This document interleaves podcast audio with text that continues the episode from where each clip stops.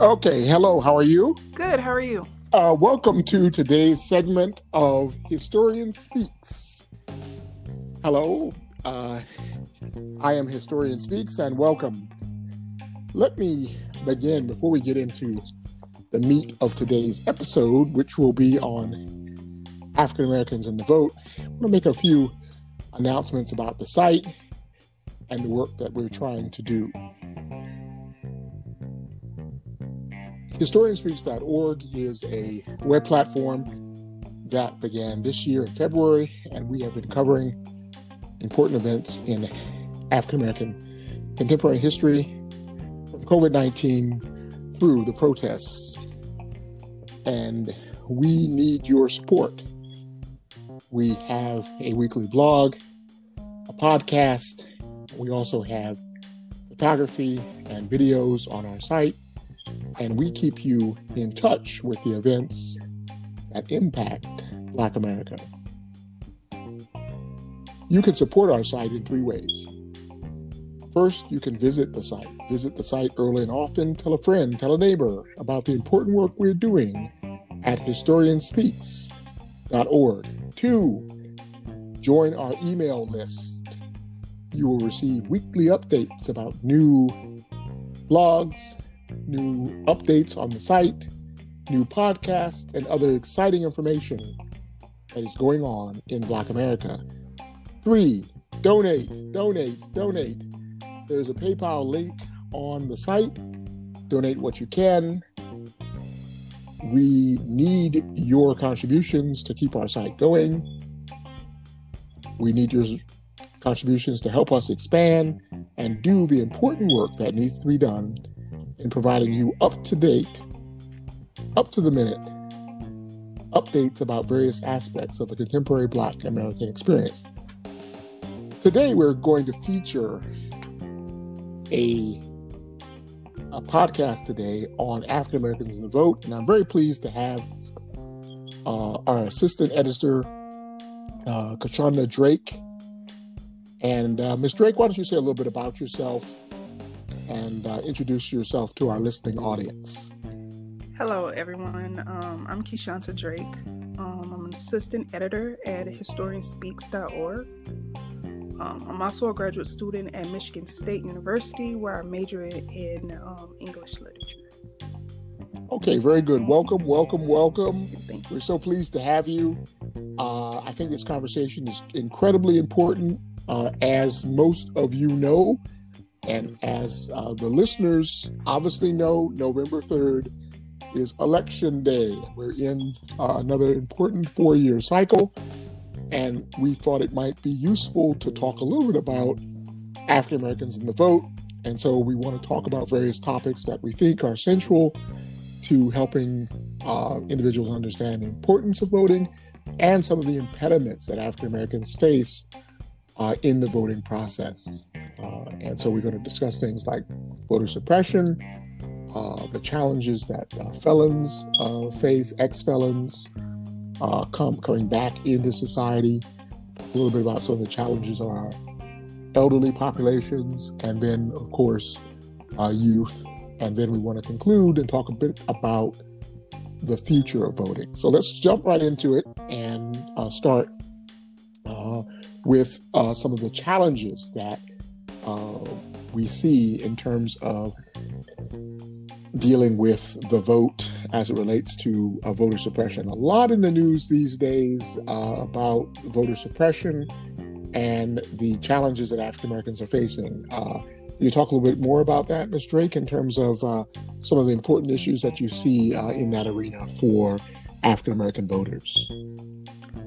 Yes. Um, one of the things that I find um, problematic is like the limited education about the electoral process itself.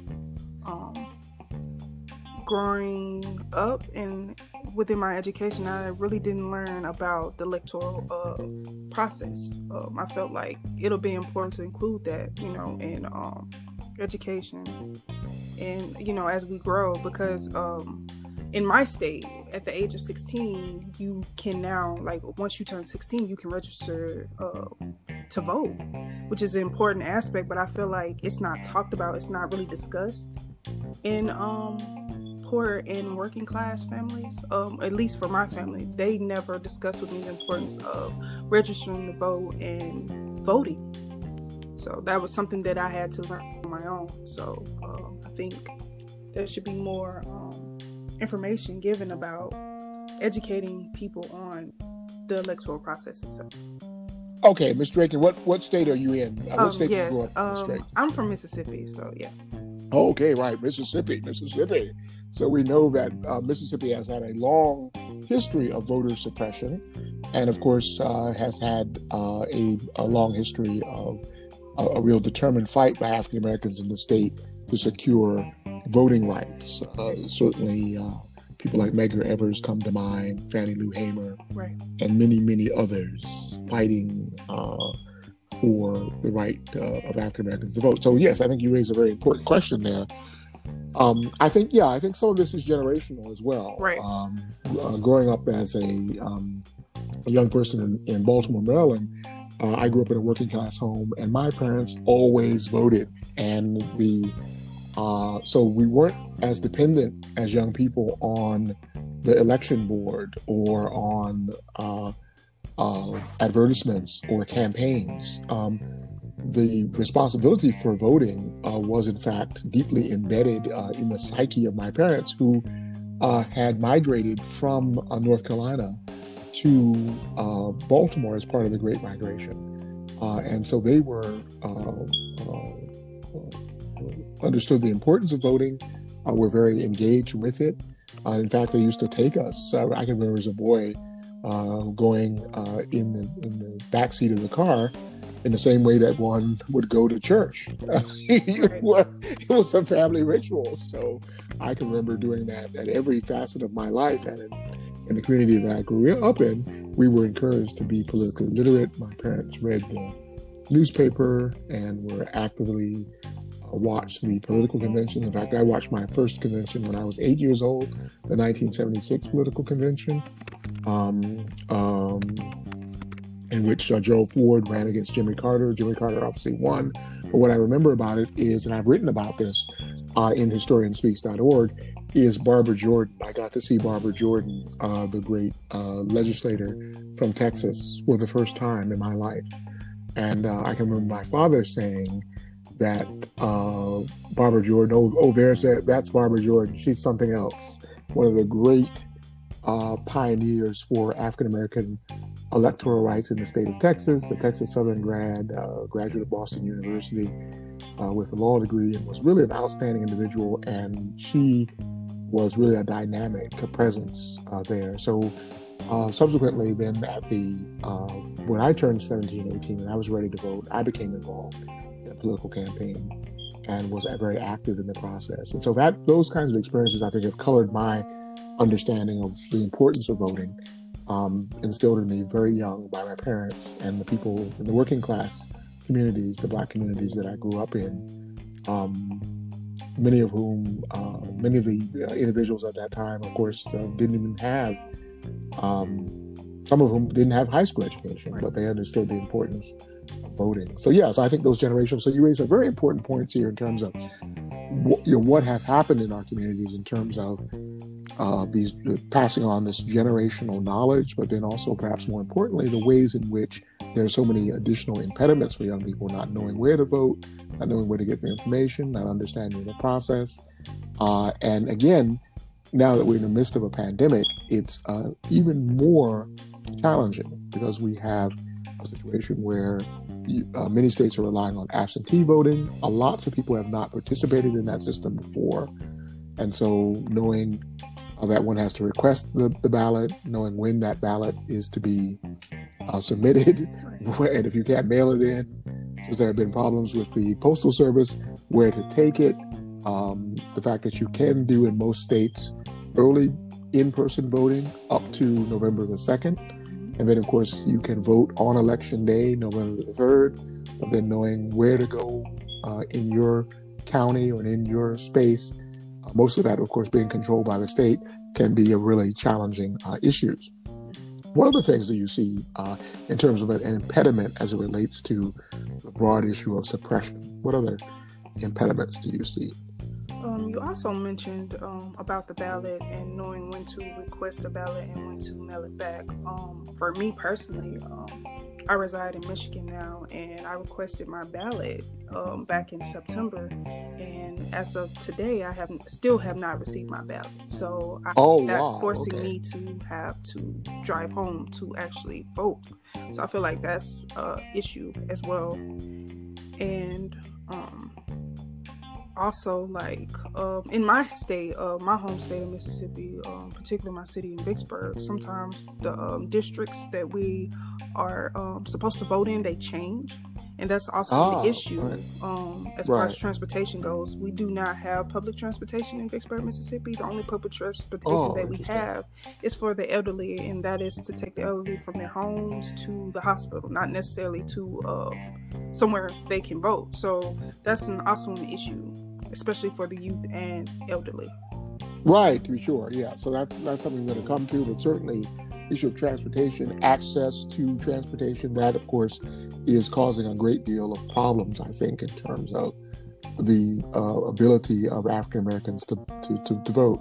Uh, let's move on and talk a little bit about the prison population and some of the challenges that uh, folks re-entering uh, the community after a felony conviction and then having served the, their time uh, what are some of the challenges that you see uh, those individuals facing? And, A lot of them are facing um, challenges restoring their uh, voting rights. Um, okay, yeah, So a lot of them, um, so once, so um, for particular crimes like um, nonviolent issue, uh, crimes, you can actually get those expunged off your record. However, um, there's a fee, you know, accompanied with getting those things expunged off your record, which I find kind of limits people from like it kind of um, deters people from actually getting their records expunged and actually restoring their voting um, rights. So I find that to be an issue because especially for um, people who are trying to acclimate themselves back into society, it's kind of difficult because first of all, like it's hard to find a job when you're a convicted felon. right, right, right, yeah, It's it's hard to find a place to live. Like when you're a convicted felon, you just got out of prison. Um, sometimes when people get out, they don't have family to lean on. They don't have anything, so it's kind of difficult as far as that goes. And um, yeah, I feel like if the if the criminal justice system is about um, you know um, restoring the person, kind of bringing them back into society, making them making them uh, a better. I feel like that's not a way to do it because we're basically taking them back. They're reminded that they do not have the right to vote. So it's kind of like, are they really citizens, or are they really um, trying to, I guess, um, rehabilitate them? Like, if so, like how? right, yeah. So you've done the time, but now you don't have a dime, and you can't then afford to pay these fees to have things expunged. That then Exactly. does not allow you to get access to voting. And again, we know with the uh, Thirteenth Amendment, of course, it abolishes slavery except as punishment for a crime, and so many uh, individuals, once you've committed a felony, you lose your citizens citizenship rights, and those have to be restored to you. And so there are many prisoner restoration programs around the country that are working uh, on this issue, but it has a tremendous impact, especially in low income communities where uh, the votes are tied to uh, uh, to and, and gainful employment are tied to the tax base, are tied to the kinds of uh, the quality of the schools, the quality of services and resources that are available, and certainly we know that uh, voting has a tremendous impact then on your ability to elect representatives who can uh, represent your interests and do the kinds of things to improve the community. And so, if you don't have that ability, large sectors, entire uh, uh, sectors of your community uh, does not have access to the ballot, then your community will be impoverished, to be sure. And so, that is one of the real challenges that we uh, that we see uh, in our communities, and it's an ongoing issue, I think, in terms of contestation. I, I think uh, previously you sort of talked about the fact that uh, you know African Americans make up between about 13 or 14 percent of the population, and yet about 33 percent of the uh, incarcerated community. And so you talked about a little bit about that before.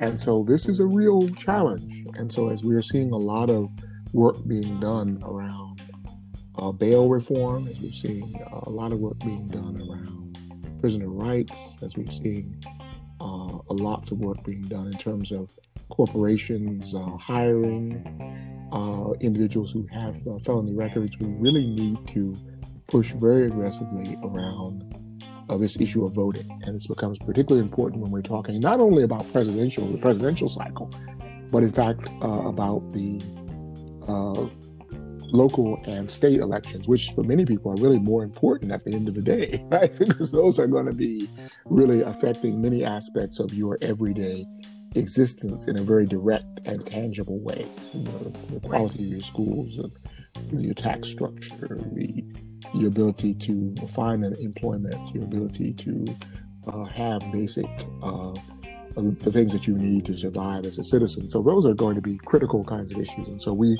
really need to look very carefully, as many groups are doing, at those kinds of uh, issues. What about the elderly? The elderly are a growing segment of our of our population, and and there's so many uh, issues that we can talk about there. But what, what do you see as some of the real challenges? And you mentioned that you are uh, from the state of Mississippi and the fact that there's no public transportation in Vicksburg. And so, uh, know, what's going on? What's going on? Um, so, as far as the elderly goes, I remember uh, growing up, and um, me and my grandmother was very close, and actually, she was one of the people to teach me about um, voting and my rights to my right to vote. And every year, nonstop, I would pick my grandmother up and I'll pick her friends up and I'll take them to um, the place where we would be voting and um, take them there because a lot of these elderly people they want to vote, like they want to, more so than some of the youth. And um, they just don't have transportation. Like they don't have ways to get there. Again, like we don't have public transportation. We don't have people who work at these centers to come and, and bring ballots to these elderly people so that they can vote. I feel like that'll be useful if someone could get someone from the center itself and actually bring ballots for these elderly people to vote because I feel like that's important. Their vote matters just as well as anybody else's vote. Right, to be sure. So, yeah, that's yeah. that's critically important. I think uh, as we think about that. Yeah, that, that's critically important. And another issue is, um, like we mentioned before, the lines, the lines of standing in line. There's like people stand in lines hours and hours, and they have to wear masks a lot of these elderly people have um, conditions where they can't stand in line and wear masks for hours and hours just to vote. Right, you know? right. So right. that's another issue. Be sure, and I, and I think the pandemic has compounded it in the sense that right. if you didn't, if you weren't following those ADA uh, uh, requirements previously, and now with the pandemic, right. it seems like a lot of these uh, polling places are really behind the curve in, in, in dealing with these issues. So people said, some states are saying, oh, well, we've dealt with absentee ballots and so and so on. But this is really a unique uh, situation. And I, and I think a lot of, of, of states are really behind the curve here in terms of thinking about the various populations that they have to serve. Uh, and that one has to kind of think uh, in many different ways about serving these populations. You know, what are the needs of of, of the elderly uh, in terms of accessing the polling place, um, and not only in terms of uh, just uh, sending in your absentee ballot. That's that's one way to do it, but a lot of people uh, are going to be actually physically coming to the polling place, and so what do you do about that, and especially people, uh, older people who are accustomed to physically going to the voting place and right. and voting as opposed to using some of these other methods. So that's a real uh, challenge. One of the other issues, uh, again, that we I would like you to talk a little bit about too is is uh, this trend that we're seeing throughout the country. This is not new uh, to uh, create a condition whereby people need um, excessive amounts of identification in order to uh, to vote, and so that becomes a particular problem. Uh, we know in the past, uh, the uh, Fourteenth Amendment gave African American men the right to vote, and then, of course, technically the Nineteenth Amendment, which was ratified in 1920, gives women the vote. But we know for African Americans, the in, in the sense elections are controlled by the states, we know that in many southern states, many extra legal means such as a poll tax, a literacy test, and other sorts of things were used to deny uh, individuals the ballot. And we're seeing a similar kind of uh, project here in terms of the use of various types of identification. And so, could you talk a little bit about that in terms of what you see, especially in a state like Mississippi? So, yes. Um, well, growing up, my grandmother, um, she was birthed at home by midwife. So, um, she didn't really write off my, uh, her mother wasn't write off, um, she didn't, her mother didn't write off get like a birth certificate for her. So, when it came to trying to get identification, it was really difficult because to get identification, you must have a birth certificate. You also must have a social security number. And it was kind of difficult because she had no idea where she could get a birth certificate or, even if she or if she even had one. So it was kind of difficult. That's difficult because a lot of elderly people they don't have birth certificates. I mean, because most of them were birthed by midwives. So that's kind of difficult when it comes to uh, voting because when you vote, the first thing, one of the first things they ask you for is um, a birth certificate. And also, I think another issue is is the fact that a lot of these elderly people are not literate. They can't read and write. Um, so when they're going and they're voting or whatnot, they don't have anyone to assist them because you cannot assist someone when they're voting. So a lot of them they can't read and write. So in many ways, that's kind of a hinder itself. So. Oh right, for sure, yeah. So that's so so voter literacy programs uh, certainly could be very helpful in this regard, and uh, certainly uh, you know improving basic literacy and other sorts of things, especially in places like like Mississippi. So yeah, so access issues are extremely important.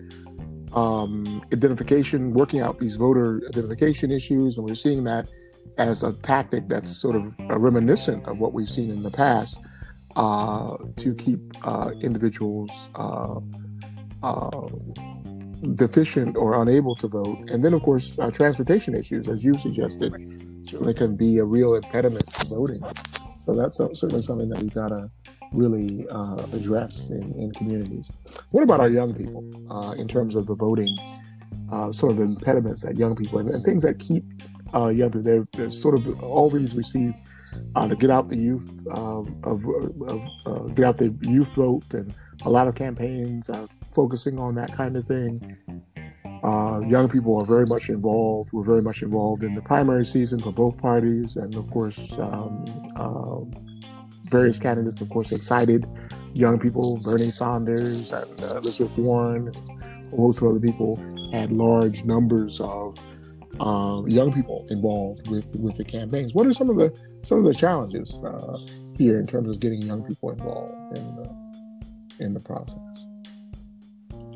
Again, with younger people, I think it's just about education. Like, not many younger people are educated about the electoral process itself. Um, not many people, not many young people around my age um, are encouraged to vote. Like, um, growing up, I didn't have anyone besides my grandmother who said, "Okay, it's important. Like your vote matters. This is important." You know, they didn't um, emphasize the importance of voting and having the right to vote.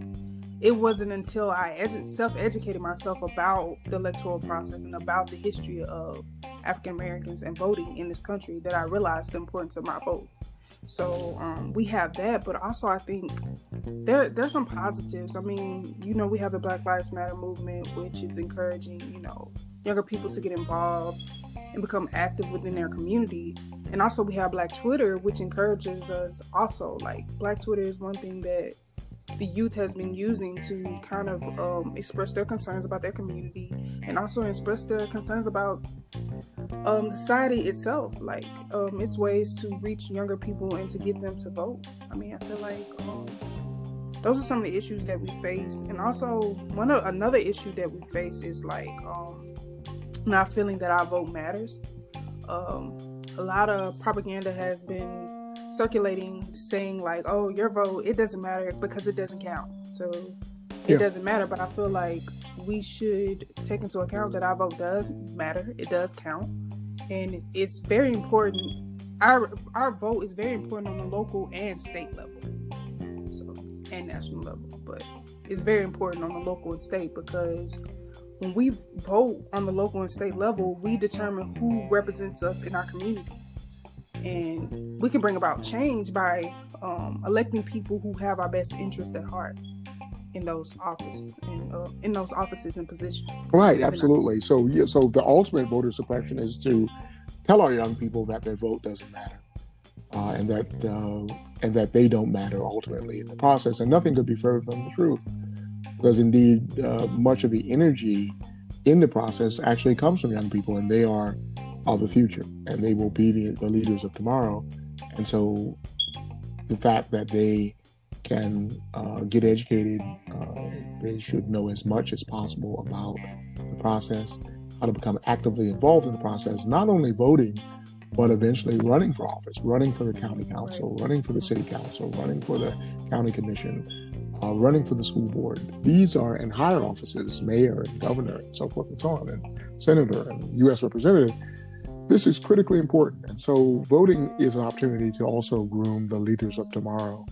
And we must uh, take that very seriously. And it's interesting if you look at a number of individuals. One of the best examples, John Lewis, who was very involved in many aspects of the civil rights uh, movement as a uh, as a student leader in SNCC, uh, as a freedom rider, as a participant uh, in the uh, Uh, the 1965 uh, march uh, from Selma to Montgomery, and then the, the prequel in terms of the uh, bloody Bloody Sunday on the Edmund Pettus Bridge, and then of course the outstanding career that he had, obviously as a as a congressman. The same can be said of Andrew Young and Julian Bond and others many, many others who uh, really made their bones as young people in the civil rights movement and then went on to uh, careers uh, as legislators, legislators at the, at, the, at the, local and the state and the federal level. So, again, uh, we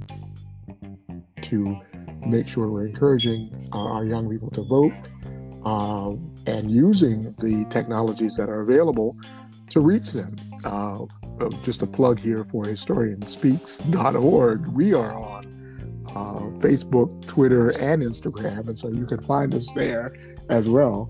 And so we are always uh, spreading the good the good news about voting and talking about issues that are important to African Americans uh, and the vote.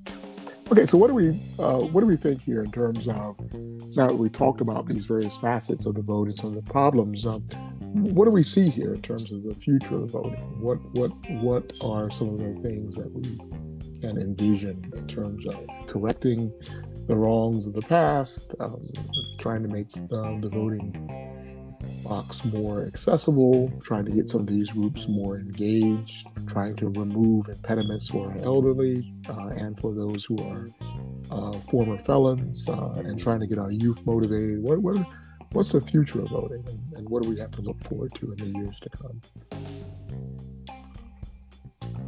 I feel like the future in voting is bright.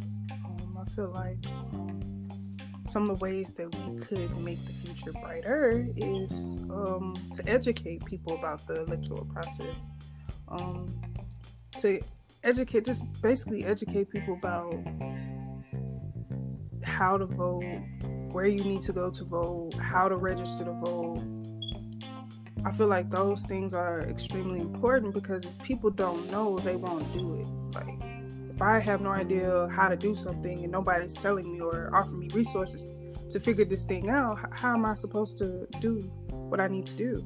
Right, so right. Yeah. Like mm-hmm. Education is very important. Right.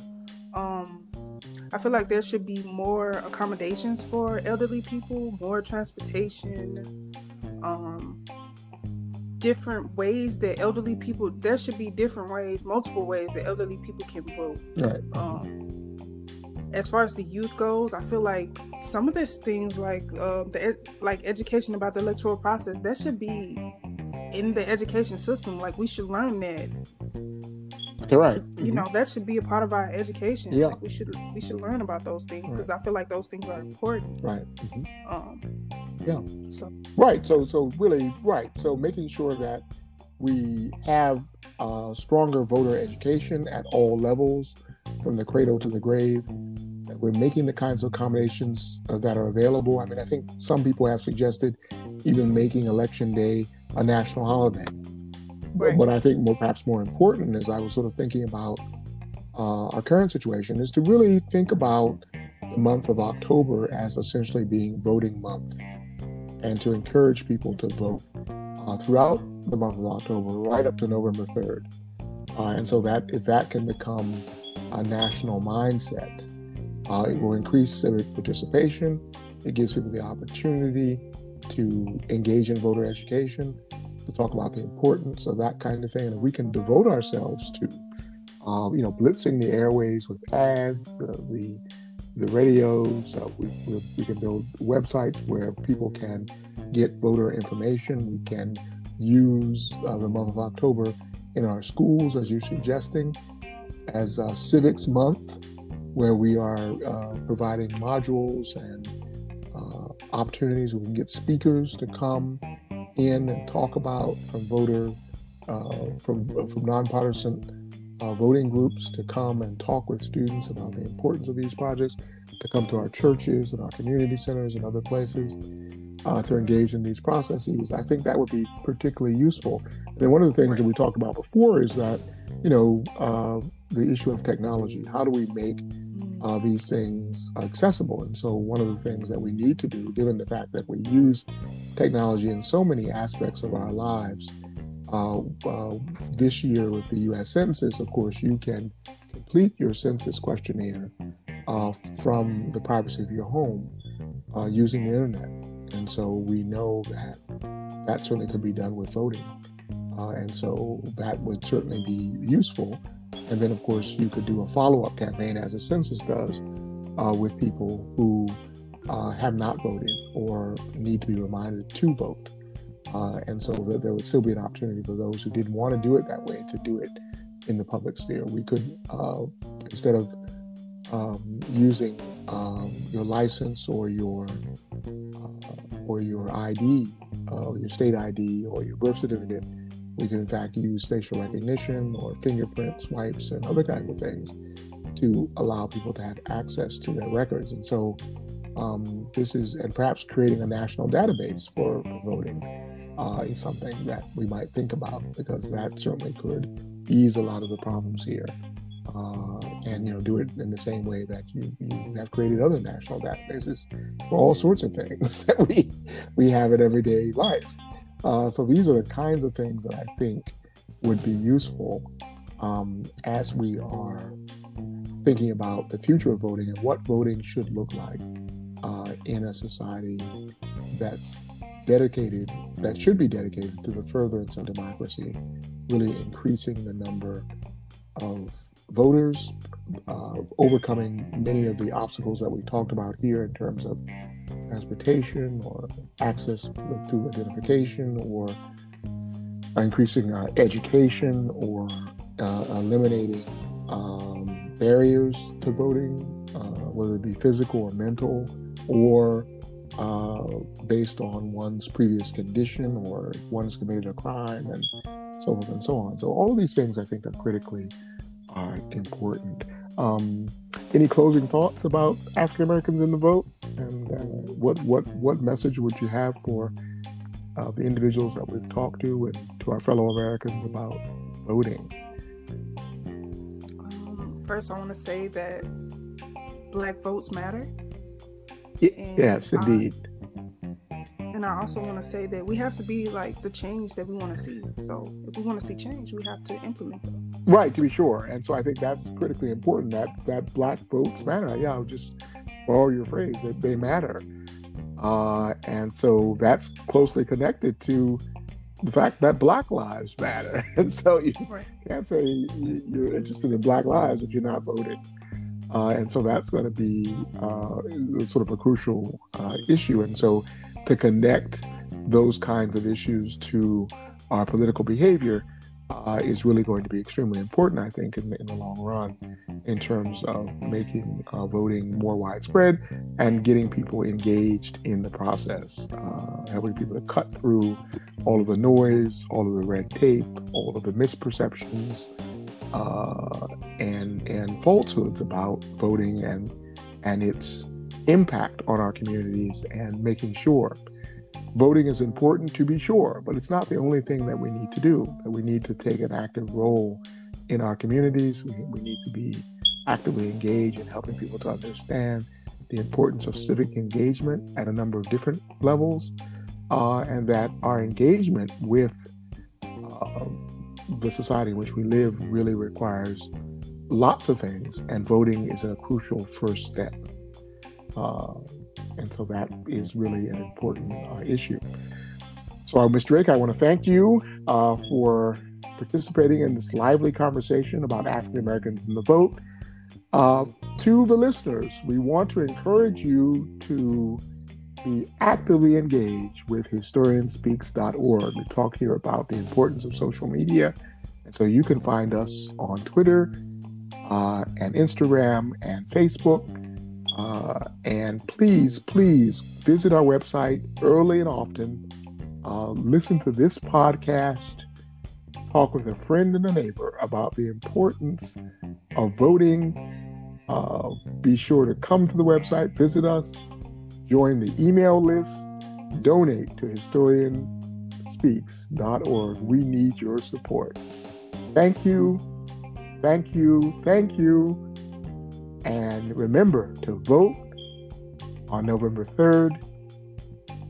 Visit historianspeaks.org. You have a wonderful day. Thank you so much. And we look forward to our next installment of Historian Speaks. Signing off.